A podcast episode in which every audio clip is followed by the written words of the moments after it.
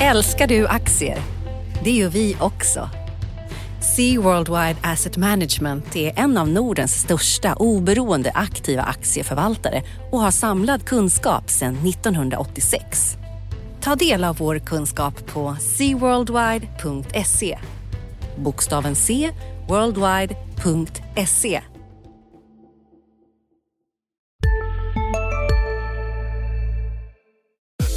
podden Det i jämställt näringsliv möter vi kvinnorna som har nått toppen och personerna som verkar för ett mer balanserat näringsliv. Idag fredag är det dags för premiären med Sveriges mäktigaste techkvinna Sofie Benz. Och sedan hörs vi igen varje månad den 15. Trevlig helg! Analyspodden från Dagens Industri. Hej och välkomna till Analyspodden. Jag som pratar heter Felicia Åkerman och är reporter och analytiker på DI. Och på andra sidan luren så har jag med mig Agneta Jönsson som är analytiker och bankexpert på tidningen. Hej Agneta! Hej Felicia! Hur har Hur? du det? Jo det, det rullar på här som vanligt ungefär, men solen skiner eh, och börsen är upp. Så jag är på ganska bra humör. Hur har du det? Jo, men det är bra här också. Jag börjar bli lite trött på det här med hemarbete nu. Det ska ja. bli skönt att komma ut lite i samhället igen snart. Vi får hoppas att det öppnar upp lite mer i världen. Apropå öppna upp i världen så kan vi passa på lite snabbt att säga, för en grej som har kommit här under morgonen är ju kinesisk statistik. Eh, Kina ligger ju som bekant lite före oss i Europa. De hade sitt stora utbrott tidigare. De började öppna upp ekonomin eh, tidigare och funkar väl lite som någon sorts ja, men, avantgarde här som visar på hur återhämtningen kan se ut. Eh, och det man kan säga är väl att vi har fått egentligen fått en bild som vi redan har haft bekräftad med att industriproduktionen ser ut att gå helt okej, okay, men eh, den, eh, hushållen är fortfarande ganska nervösa. Vi såg en uppgång i industriproduktionen eh, och det var den första sedan krisen inleddes.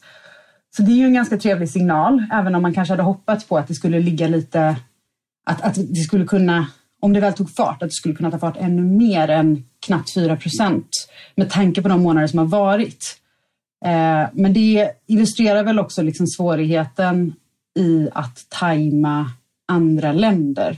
Att det, Kina får inte samma dragkraft av att öppna upp sin ekonomi och av att folk är tillbaka på jobbet som de hade fått om andra länder kunde köpa deras varor i nuläget. Nej, det är uh, klart. Det är ju många av oss i Europa som är deras kunder så att har vi stängt mm. så har de ingen att sälja till. Nej men exakt. Och då, då finns ju bara den inhemska marknaden kvar. Och där kan man ju se att detaljhandeln fortsätter att gå svagt eh, med försäljningen ner 10 procent och det bekräftar liksom det vi har sett lite i en sån här ny klassisk indikator har ju blivit just trafikdatan att man kan se att om man tittar under arbetstid på veckodagar så ser det ganska normalt ut men på helgerna så är kineserna fortfarande ute och rör sig mindre och det, då kan man ju se skillnaden här liksom mellan att man är tillbaka på jobbet men man gör inte allt annat. Nej, de är ju lite försiktiga och det är väl det som har ställt till det också här på börsen. Vi har ju haft en nedgång nu här så här långt i mm. veckan på 2,5 procent som startades i USA. I och för sig hade det gått upp väldigt mycket. Nasdaq var ju till och med på plus för året här. Och det var mm. väl egentligen Fed-chefen Jeremy Powell som satte igång den här nedgången i tisdags med att vara genom att varna lite där för utvecklingen framöver och öppningen och det var det inte så? Jo, verkligen. Han, han kom ju med ett, ett ganska tydligt utspel ändå får man säga, där, där, man kunde dra två slutsatser. För det första så verkar det som att Fed är oroad över att återhämtningen kommer bli långsammare än vad de har hoppats på. Eh, det i sig är ju en anledning eh, för börsen att dyka ner när en så pass stark aktör signalerar det. Men kanske en, den ännu viktigare eh, slutsatsen man kan dra av det han sa var väl att centralbanken det finns fortfarande saker Fed kan göra, men det finns inte så mycket Fed kan göra, för man har redan gjort så pass mycket. Att ytterligare lass måste dras på annat håll, alltså finanspolitiken. Egentligen, de kommer med största sannolikhet inte ge sig på negativa räntor till exempel. I alla fall inte i nuläget när man är rädd att det skulle kunna stressa det finansiella systemet mer. Eh, och då är det ju upp till kongressen att, att leverera mer egentligen om den här återhämtningen blir mer utdragen än vad man hade hoppats på. Och det där är ju alltid lite vanskligt. Nu har det ju gått ganska snabbt den här gången. Man har lanserat åtgärder för ungefär 3 000 miljarder dollar, vilket är en stor summa. Men de flesta är nog ganska ensamma att det, det behöver komma mer där. Och det som gick snabbt ser ut att gå ganska mycket långsammare nu. Det är mer tjafs mellan de olika partierna. Det är mer tvister kring hur mycket man ska lägga, vad ska man lägga det på och sådär. Så, så det, det, har potential att ta längre tid nu och det är ju inte det man vill i den här typen av kris. Nej, det vill man ju inte. Jag tror många, jag och många andra, hade ändå, ändå haft har förhoppningar om det här med V-liknat scenario, att det kan gå ganska fort när det öppnar upp igen och då blir man ju mm. lite besviken när de förväntningarna dämpas. Sen fick jag ju lära mig ett nytt ord, NEP, som får sällskap med alla de här TINA och alla de här. Mm. Det betyder tydligen negative interest rate policy och det gillar ju då varken Powell eller jag kan jag säga. Däremot verkar ju Trump vara inne på det spåret att minusräntor skulle vara positivt även i USA. Han har väl aldrig stött på en eh, ränta han inte skulle vilja sänka. Uh, nej, men det där, alltså det har ju det har uh, ändå blivit mer av en diskussion i USA om det de senaste veckorna. Ska man gå ner i, i det här minusexperimentet. Eh, jag tycker ändå att med undantag för no, någon enstaka ledamot så där i direktionen, eh, i Feds eh, direktion, så är signalen ändå ganska tydlig att de vill inte ge sig in på så, för dem, oprövad mark just nu i alla fall. Och jag, det skulle vara ganska förvånande om man gjorde det i närtid. Med det sagt så, så är det ju inte som att man behöver utesluta en minusränta i USA någonsin för all framtid. Sådär. Men, men jag tror att det sitter ändå ganska långt inne och det faktum att man har till exempel Sverige som ju redan har varit inne på minusräntan och där Riksbanken i alla fall tycks ha dragit slutsatsen att vi ska inte ha någon sån. Nu vill de ju inte säga att noll är golvet, men eh, även om man inte säger det rakt ut så är det ju den, den bilden man ändå får, får när de pratar eh, idag eh, om, om hur Precis. de ser på minusräntan. Ah. Så att, ja, man kan inte utesluta det, men jag tror att det är ganska osannolikt att man skulle gå så långt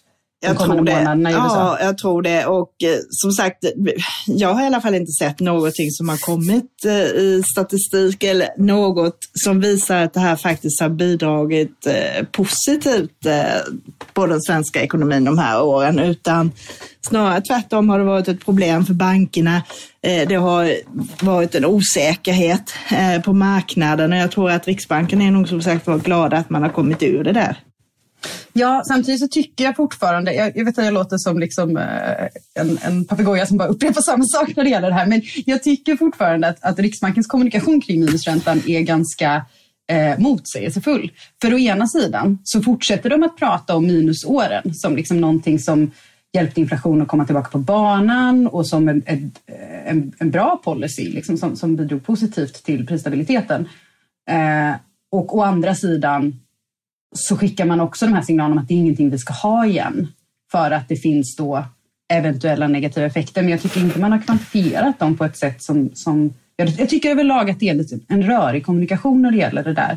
Och det är väldigt synd att det är det, för om det är så att de verkligen har dragit slutsatsen att minusränta är inte värt det i nästan alla fall, eller till och med i alla fall, eh, då vore det ju jätte, jättebra om vi kunde ha en, en, diskussion om det. Det vore bra för andra centralbanker att kunna ha en öppen diskussion om det när man hamnar Precis. i de här situationerna när man får politiska påtryckningar, som till exempel i USA där vi vet att Trump är ju inte den som, som liksom, eh, skräder med orden när det gäller Fed. Då är det ju jätte, jättebra att, att ha en öppen diskussion om det och jag tycker inte riktigt att man har det just nu och det är väldigt Nej. synd. Det håller jag med dig om. Det får väl sättas en sån här kommission som gör en utredning om det också här så småningom. Ja, precis. en till riksbanksutredning på eh, flera tusen sidor. Det, är Eller det kan vara något. Ja, eh, absolut. Det händer ju lite på börsen också. Vi har ju haft en, vi hade ju en väldigt brant nedgång först där nästan 30 procent på de mest omsatta bolagen och sen var det full fart uppåt igen mm. när vi mm. tog igen hälften av det och nu börjar det skaka. Eh, vår kollega Mikael Wilenius har skrivit om det här med svagt säsongsmönster. Det är ju en sak som påverkar eh, det låter lite fånigt, men vi kommer in i den här perioden nu. Vi har sett rapporterna för första kvartalet. Vi vet att andra kvartalet kommer att bli riktigt, riktigt uselt i de flesta eh, bolag. Eh, det börjar liksom mattas av nyheter också. Nu börjar man oroa sig för nästa steg i eh, coronautvecklingen. Vad händer med smittan när man börjar öppna upp igen? Så det finns ju en del grejer att bekymra sig över. Så jag tror nog det ligger en del i det här att vi kommer in i en svagare och också mer nervös period där man börjar titta mer på de negativa nyheterna igen. Och det var det mm. vi har mm. sett lite i veckan här. Mm. Så jag tror risken är att vi fortsätter och wobbla, även om det inte packar ihop så kommer det bli igen lite svårare klimat här nu, eh, åtminstone någon månad framöver, tror jag i alla fall. Jo, men, men det tror jag, alltså så länge börsen börjar bli mer fokuserad på nyhetsflödet igen så tror jag att det finns ganska mycket potential för det. För nu kommer vi, förutom att vi kommer in i ja, det klassiska säsongsmönstret med sommaren, så kommer vi också in i en period där vi ska se den riktiga eh, vad ska man säga, öppningen av, av den globala ekonomin egentligen. För vi har ju bara haft egentligen Kina så här långt. Nu har USA börjat, eh, Europa har börjat så smått. Och det är väl jag, jag personligen är ju inte jättehoppfull om den här väldigt snabba V eh, återhämtningen. Men om det skulle bli till en sån så krävs det ju att man lyckas eh, få en synkroniserad öppning så att alla länder drar åt samma håll samtidigt, eller i alla fall alla regioner. Något enstaka land kan sticka ut, men vi behöver ändå att de tunga länderna i Asien, vi behöver att USA och EU primärt går i samma riktning och kan hålla det hyfsat stabilt så att man inte börjar få mycket frågetecken kring okej, okay, kommer det nya nedstängningar snart och skapa nervositet på det sättet? Och det där Nej, är otroligt oförutsägbart. Ja, Nej, vi hoppas ju på det i alla fall, att det börjar eh, komma igång här ordentligt med industrin så att, och eh, leveranskedjorna börjar fungera. Eh, man börjar bli lite mer, lära sig att leva med det här med social distansering mm. och även börja röra sig lite mer i samhället. Så jag har goda vänner som har suttit i karantän på Mallorca som är på väg upp just nu genom Aha. Europa med bil. De sa att de har mött en bil i Spanien och en bil i Frankrike igår. Så det är ja. inte många som är ute och på sig. Nej, precis. Det, men, och det är ju också något som kan vara värt att komma ihåg som svensk. Eh, man upplever ju sitt liv som ganska annorlunda just nu jämfört med normalt, särskilt om man bor i, i någon av storstäderna. Men det är ju väldigt, väldigt stor skillnad på hur den här nya vardagen har sett ut i Sverige jämfört med till exempel Spanien som ju har haft enormt hårda restriktioner och det skapar ju Dels kanske lite, det skapar ju bättre förutsättningar för att man skulle kunna se en snabb liten rekyl uppåt just för att mycket av den här det här ofrivilliga sparandet som till exempel hushållen har påtvingats för att de helt enkelt inte kan konsumera någonting. Det, det som man då kan sätta fart med, det kommer man väl sannolikt att göra då i viss utsträckning i alla fall. Så där kan man ju, det skapar ju förutsättningar för en snabbare åtminstone tillfällig uppgång. Men sen också ur börsens perspektiv, bara tillbaka till de här finanspolitiska stimulanserna. Om vi kommer in nu och få, börjar få aprildatan, börjar få majdatan, aprildatan kommer vara jättedålig. Q2 överlag kommer ju vara dåligt både ur ett makroperspektiv och för företagen. Då blir ju det kanske en liten extra stress på politikerna att ändå leverera mer finanspolitik. Dels i USA eh, där det verkar vara lite så politiskt spel just nu. Men jag undrar hur mycket politiskt spel man orkar ägna sig åt när man har ett valår och en stor ekonomisk kris. Till slut måste man nog leverera där. Men också i Europa där det fortfarande tjafsas om den här eh, krisfonden som inte är klar.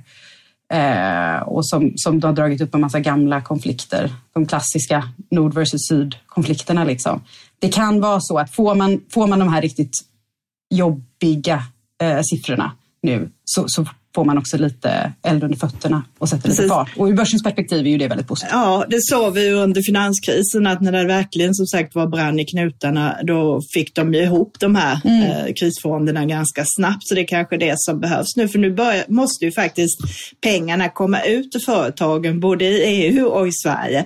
Hittills har det ju varit mycket löften, men det har ju inte varit några cash in på kontona än direkt det, det, kan ju ta liksom, eh, lite tid, men jag tror också att ett problem, på sätt och vis så tycker jag ju ändå att så här, de flesta regeringar har ju agerat väldigt snabbt och det är ju väldigt positivt. Och särskilt om man gör den här, man tycker ju om att titta tillbaka och jämföra med tidigare kriser. Eh, om man gör jämförelse med finanskrisen till exempel så har det ju gått otroligt fort.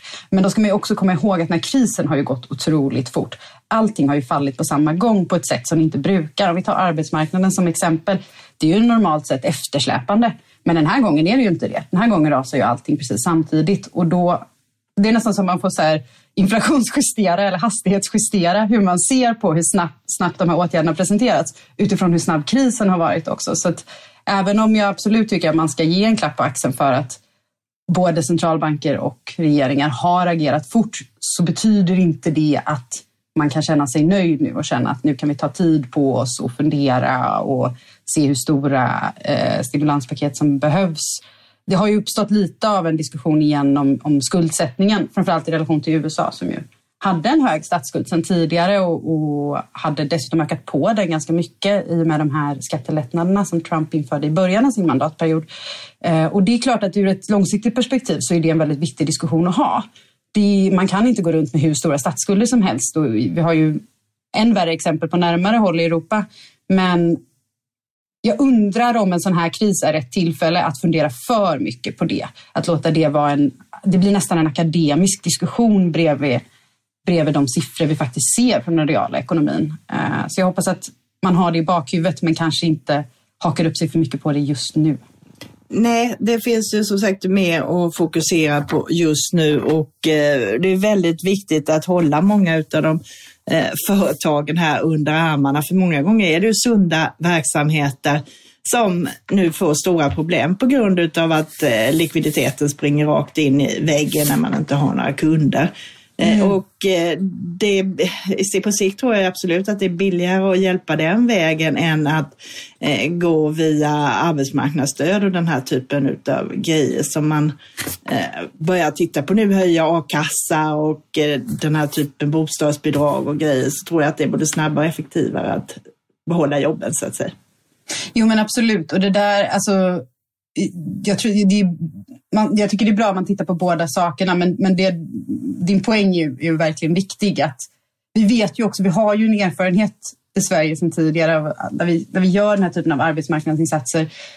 Ja, det är ju bra, men det är inte alltid så himla effektivt och det är ganska svårt att göra. Det är svårt att få dem rätt. Så kan, kan man hjälpa folk att bara behålla sina jobb från början så har man sparat alla ganska mycket bekymmer och ganska mycket pengar i slutändan. Ska vi titta lite på bolag också? Mm, jag absolut. har varit inne här lite i två drabbade branscher här. Eh, dels så tittar jag i veckan här på finska försäkrings och finanskoncernen Sampo.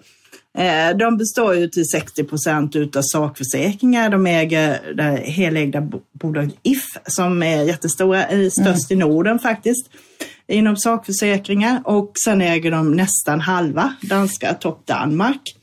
Eh, de har också en del som jobbar med livförsäkringar, pensionsförsäkringar, kapitalförvaltning och sånt som heter Mandatum Life där man håller på mest i Finland och en del i Baltikum. Och sen är, man ju då huvudägare i Nordea där man äger strax under 20 procent. Och Sampo har fått otroligt mycket stryk, den är 30 procent i år. Eh, och det är ganska mycket eftersom det här med försäkring, sakförsäkringar är en väldigt stabil eh, verksamhet. Mm. Eh, däremot så har ju Nordea varit dystert under många år, men börjar, jag tycker det börjar man se tecken på vändning nu. Alltså att det känns som en liten, faktiskt en liten uppchans i Sampo om Nordea rättar till sig.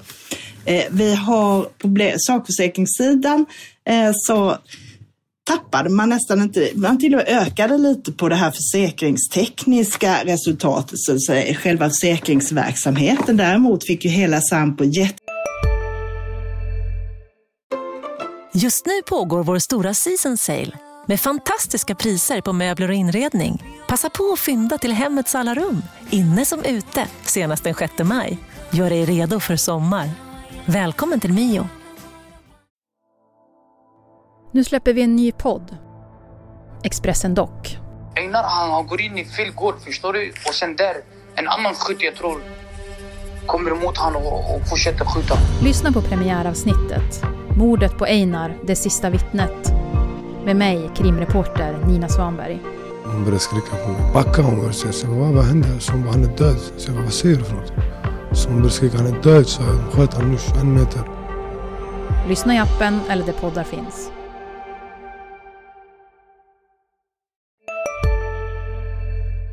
Jättemycket stryk därför att man har en gigantiskt stor portfölj med värdepapper, totalt sett 20 mm. miljarder euro. Och de tappar ju, det är 80 procent räntebärande, men det vet vi ju vad som hände på obligationsmarknaden nu under krisen här.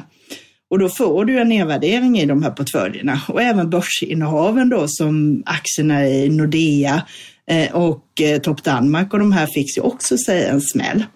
Men det är ju sådant som kommer tillbaka så att det är ju mer liksom, tekniska grejer. Så försäkringssidan utvecklas starkt. Man har någonting som man kallar för eh, totalkostnadsprocent som man mäter det på. Och det är en, tvärtom mot allting annat så är en lägre siffra desto bättre. Och eh, det måttet var 83,7 procent nu. Och det motsvarar om du eh, jämför med en rörelsemarginal så 85 procent i totalkostnadsprocent motsvarar en rörelsemarginal på 15 procent ungefär. Mm. Så att när det här sjunker så tjänar man mer helt enkelt. Och det var den bästa någonsin. Eh, man pratar lite om det här, man hade eh, de här reseförsäkringarna ökade ju naturligtvis anspråken, försäkringsanspråken på. Eh, men de är inte så stora. Sen kommer det mer sådana nu i april, men då har man återförsäkrat en hel del så det drabbar inte så mycket. Däremot är det en positiv effekt i det här. Det är ju alla de här fordonsförsäkringarna. Det händer ju inga olyckor så det är, de behöver inte betala ut några pengar där när ingen är ute och kör. Så det har gynnat dem faktiskt. Eh, sen eh, såg jag att brittiska Lloyds, som just håller på med det här med återförsäkringar däremot, var ute nu i Financial Times och sa att pandemin blir sannolikt den dyraste händelsen hittills i försäkringsbranschen. Han tror att det kommer att kosta globalt, kommer att kosta mer än både den här orkanen Katrina 2005 och terrorattacken 11 september. Och det är ju allt det här från reseförsäkringar, sen finns det ansvarsförsäkringar eh, på företagssidan. Det finns också något som heter avbrottsförsäkringar eh, som bolagen har just som ska kompensera för driftstopp. Och där räknar Lloyds med att det kommer bli väldigt mycket tvister om det här i de olika bolagen framöver. Mm. Eh, Sampo i sin tur säger att de inte har det här med avbrott i sina standardvillkor. Så det behöver kanske inte bli någon jättestor grej för dem. Så att tittar man på Sampo så tycker jag att det ser ut att vara ett intressant eh, case just nu. Och det, har ju, det här stora raset har ju gjort också att värderingen har eh, kommit ner och man borde titta på eh, värderingen på eget kapital så ligger price book på 1,4 nu, har legat på 1,9 i snitt. Och mm. även P-talet har kommit ner en enhet från i snitt 14,6 till 13,6 nu. Så kommer de tillbaka i normalt spår här eh, framåt hösten eh, så tror jag absolut att det finns en bra uppsida de här. Och dessutom så har de faktiskt en utdelning. De delar ut en och en halv euro. De ska ha sin stämma 2 juni här så händer inget oförväntat så kan man nog räkna med att få lite klirr i kassan då. Det ger ju en direktavkastning på över 5 procent. Nu fick mm. de sänka sin utdelning lite eftersom det är osäkert eh, hur det blir med pengarna från Nordea.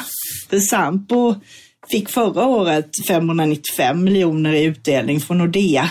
Om Nordea skulle dela ut i år så är det 322 eh, miljarder eller miljoner euro till som ska in där. Men som sagt, det vet man ju inte riktigt än. Det kommer ju bestämmas först efter första oktober om bankerna eh, kommer att dela ut några pengar. Det är den gränsen som ECB har sagt i alla fall, att man tycker man ska hålla inne sina pengar till minst till dess.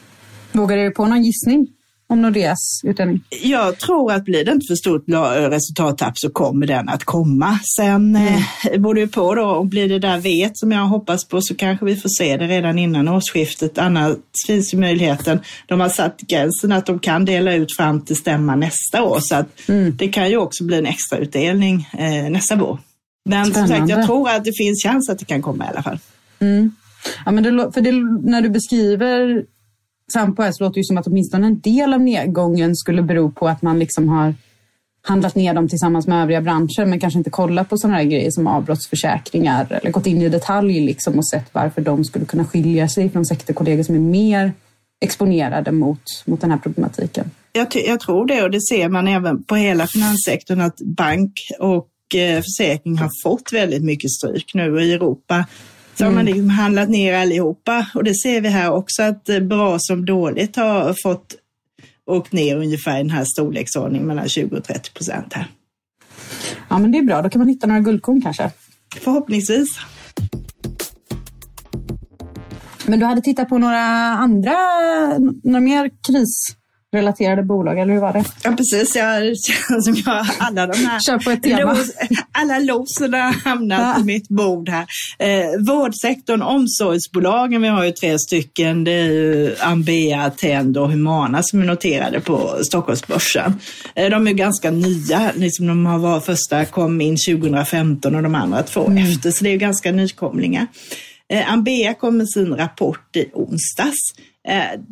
De är nordisk spelare. Eh, de är på i alla länder utom Finland. Eh, ungefär en tredjedel utav deras verksamhet handlar om äldreboende och det är framförallt i Sverige då. Och det är ju där det är mycket fokus nu. Vad som händer med den här coronasmittan på äldreboende och hur eh, man har skött det här. Tittar man på omsorg i sig så är ju det en ganska stor sektor. Eh, Humana har räknat ut att Sektorn i Norden eh, omsätter ungefär 640 miljarder kronor per år och utav den är då 25 procent privatiserad. Och du har en tillväxt på 3-4 procent per år. Tittar man på äldreboende så är det faktiskt bara en femtedel utav all äldreomsorg i Sverige som är privatiserad och det är likadant i Norge och Danmark ungefär. Däremot är andelen dubbelt så stor i Finland.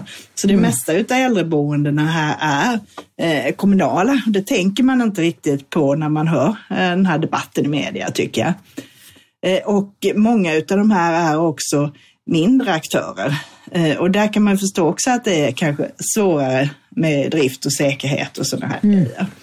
Men just Ambea då och även de andra berättar ju att de var väldigt tidigt ute eh, redan när det här började i januari med att sätta till krisgrupper. Man började bestämma hur man skulle jobba med det här. Man har haft skyddsutrustning och man har testat sin personal och sånt där. Så att eh, de är ju väldigt måna om att berätta att de sköter de här grejerna och de har ju faktiskt då varit före eh, Folkhälsomyndighetens rekommendationer till och med med besöksförbud och sådana här grejer.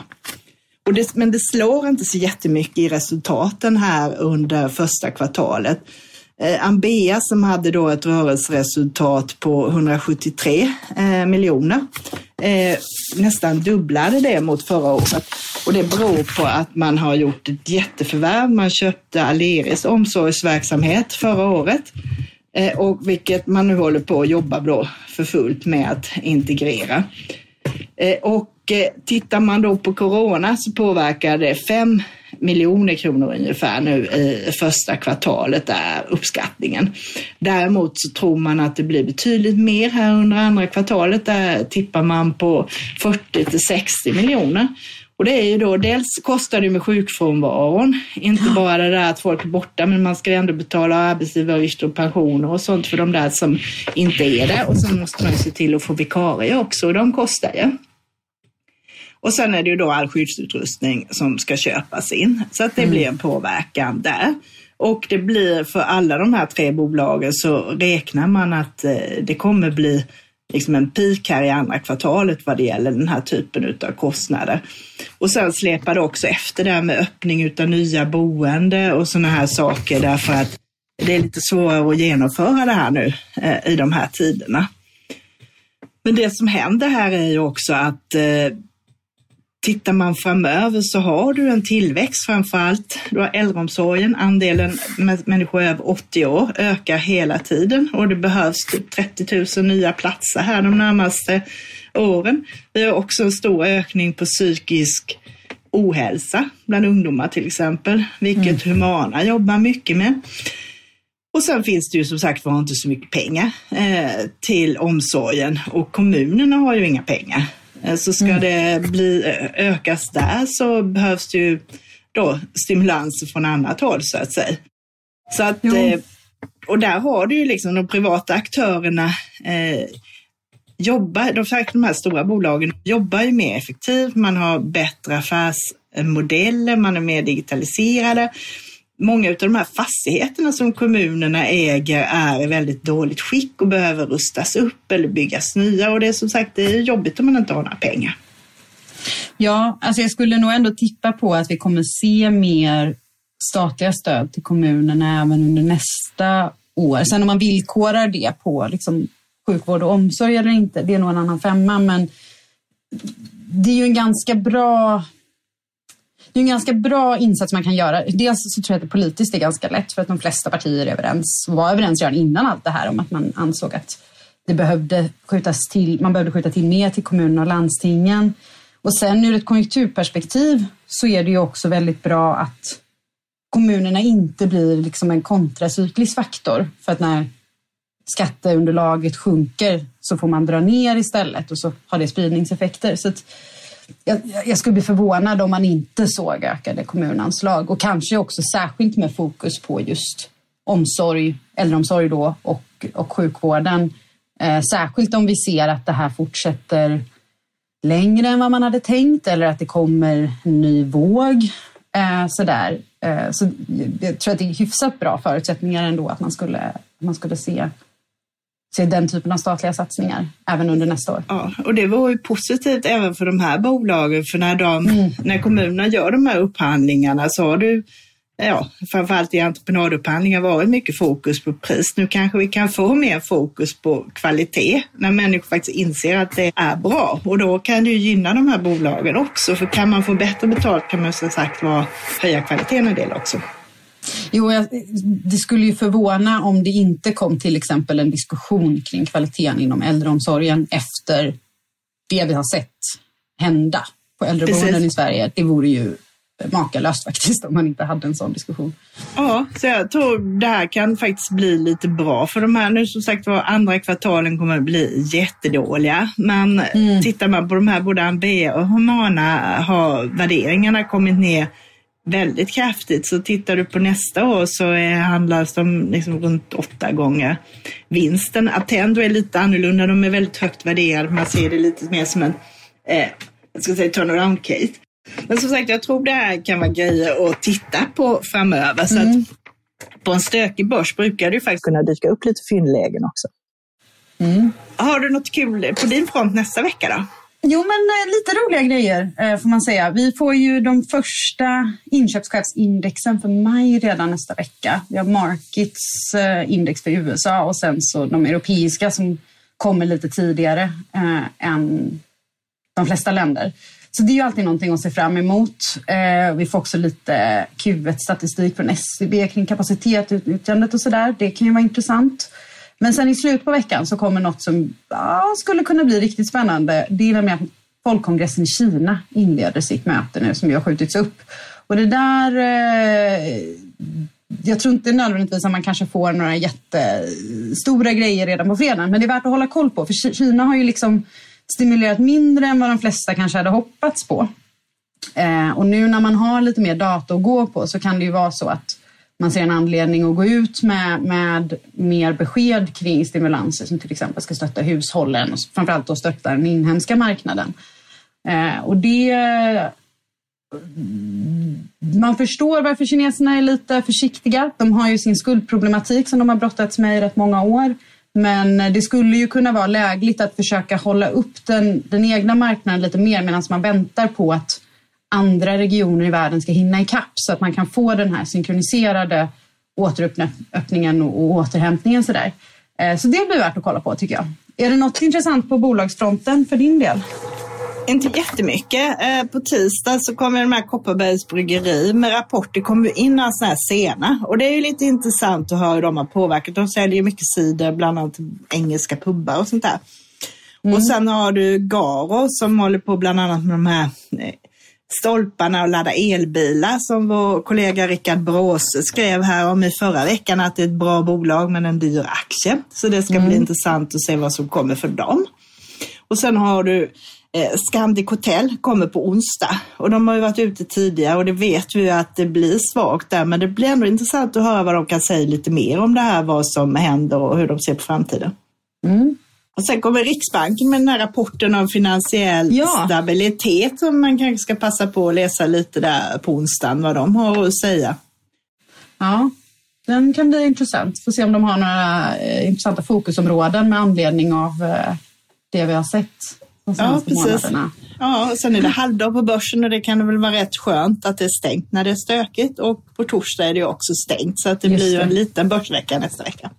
Jag glömmer alltid bort den här helgen. Varje vår blir jag lika förvånad över att plötsligt ska saker vara stängda på Kristi himmelfärd. Jag vet inte varför Ja, men det är är så svår kul. att komma Jag, ihåg. tycker det är, jag gillar den här principen med halvdagar att det liksom Ja. ruskar om i systemet och händer lite, blir lite oväntade grejer. Så. känns ju lite skönt nu också efter den här perioden som har varit, att man får lite sådana dagar där man kan hämta andan lite grann. Eh, Även om jag tycker att det känns som att det har lugnat ner sig lite igen nu efter, efter en, eh, en mer hysterisk eh, mars-april-period. Ja, vi, jag hoppas det att vi kommer in i lite lugnare och lite mer eh, eftertanke och man börjar titta lite mer eh, framöver. Nu har det ju varit eh, rekord och sämsta sedan 30-talet på allting i princip. Ja, nästan överallt har det ju varit Nästan det. överallt har det varit ja, det. Ja. Men om man eh, under sina halvdagar vill lyssna på något annat så har vi ju fler poddar som man kan lyssna på. Bland annat har vi Makrorådet som handlar om precis vad det låter som, makroekonomi och sådana frågor. Vi har Smarta pengar som handlar om privatekonomi. Och sen har vi Förnuft och känsla, den här ledarskapspodden som Caroline Åkerlund håller i. Och så har vi Det är Digitals, Digitalpodden. Eh, och sen har vi ju också dagliga poddar i form av Ekonomistudion som man också kan lyssna på om man inte vill titta. Eh, och Morgonkoll som kommer varje morgon med en liten nyhetssummering. Bra sätt att starta Ja. dagen på. Sen kan jag ge ett tips också. Vi ska köra, vi, varje vår brukar vi köra något som heter DIs börsdag.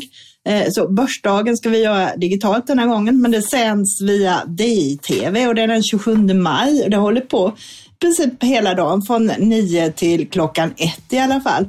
Och eh, där någonstans vid lunchtid så kommer jag och eh, några utav våra kollegor på analysredaktionen, även tror jag Anders Hägerstrand och någon till kommer att köra börspanel. Så att eh, in och kolla på det om ni är intresserade av att höra mer om börssyn och sådana här grejer.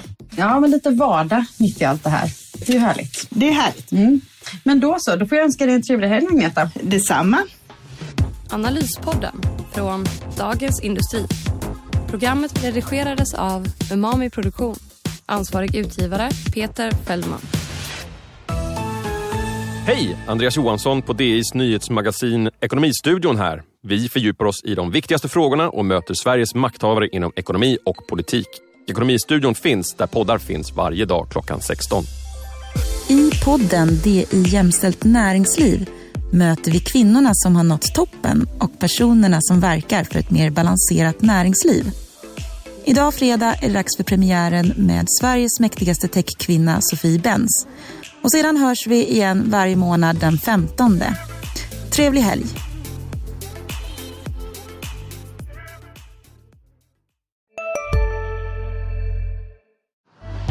Älskar du aktier? Det gör vi också. Sea Worldwide Asset Management är en av Nordens största oberoende aktiva aktieförvaltare och har samlad kunskap sedan 1986. Ta del av vår kunskap på seaworldwide.se. Bokstaven C, worldwide.se.